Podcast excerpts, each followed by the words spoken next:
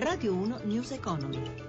17.32, buon pomeriggio, ben trovati da Luigi Massi, chiusura di settimana in netto rialzo per le borse europee. Laura Longo dalla sede di Milano, a te. Si chiude con gli indici tutti positivi, una delle settimane più turbolente della storia moderna dei mercati finanziari. In fase di perchiusura Piazza Affari porta un rialzo del 4,3% grazie al ritorno degli acquisti sui titoli bancari e finanziari. Spicca sul listino milanese il più 4 13,9% di Unicredit. Apprezzati anche i titoli interessati dal risico bancario, in questo caso il mercato ha premiato il no di Ubi Banca che segna un più 9,5% alle nozze con MPS, l'unico bancario con il segno meno davanti all'Idice. Cede il 6,38%, ma in mattinata era anche stato sospeso per eccesso di ribasso. Segno più e guadagni consistenti anche per le altre borse europee. Spicca il più 3% di Londra, rialzi del 2% anche per Parigi e Francoforte. E il sentiment positivo degli investitori ha raffreddato la tensione sui titoli di Stato. Lo spread BTP Bund scende a 138 punti. Ed è stata una giornata positiva anche per il petrolio. Le quotazioni dell'oro nero che ieri avevano toccato i minimi degli ultimi 12 anni rimbalzano a New York, segnano un più 9,88%, il che vuol dire che passano di mano a 28 dollari e 80 centesimi al barile.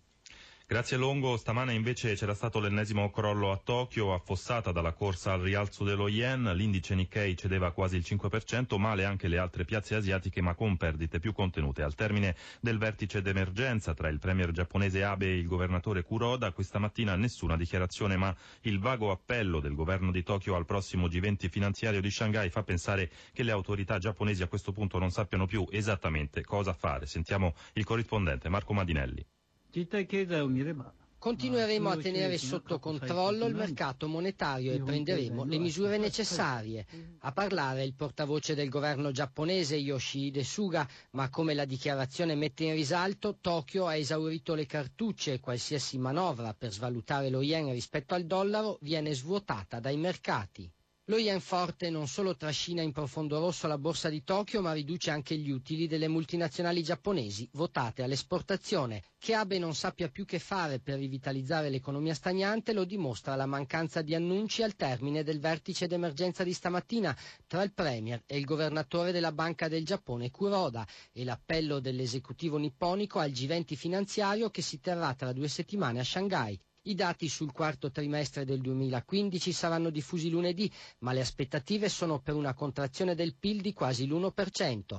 Se le previsioni fossero corrette, questo significherebbe che in tre anni di Abenomics il PIL giapponese è aumentato in sette trimestri, diminuito in cinque. La politica economica di Abe, che avrebbe dovuto mettere il turbo al sollevante, è poco più di una scampagnata a zigzag tra un fosso e una margherita.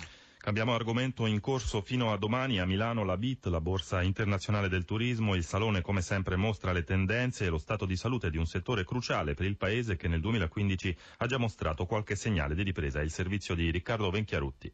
58 milioni di viaggi, 4 su 5 in Italia. È la fotografia scattata dall'Istat del turismo in uscita dal nostro paese. La crisi non ha colpito in misura significativa l'industria dei viaggi italiana. Forse ha spinto, aiutata anche dai prezzi in calo dei voli low cost, le vacanze brevi con una durata media dei viaggi di poco sotto le 6 notti. Un discreto ottimismo lo mette in campo anche il ministro del turismo Dario Franceschini oggi alla BIT dove ha visitato gli stand delle regioni. Obiettivo confermare i numeri del 2015 2015 favoriti da Expo. L'Expo è stato un grande contributo per l'immagine dell'Italia, ma l'Italia è in un trend di crescita che continuerà anche oltre l'Expo. Dopo anni difficili al turismo internazionale che ha continuato a crescere anche negli anni della crisi, nel 2015 è tornato a crescere il turismo interno, il turismo italiano. Mi pare che questa strada non si fermerà, stiamo facendo un lavoro molto forte di, di promozione, di investimento, le istituzioni insieme ai privati. Resta la tendenza a decidere all'ultimo minuto, nel 47% dei casi si parla parte infatti senza prenotazione. Un italiano su tre infine prenota direttamente attraverso internet. News Economy a cura di Roberto Pippan torna lunedì, ma non perdete domani alle 10.35 l'appuntamento con il nostro settimanale News Economy Magazine. Il podcast lo trovate all'indirizzo newseconomy.rai.it. Ora c'è bianco e nero in regia Mauro Zaninotto da Luigi Massi. Buon proseguimento d'ascolto su Rai Radio 1. Radio 1 News Economy.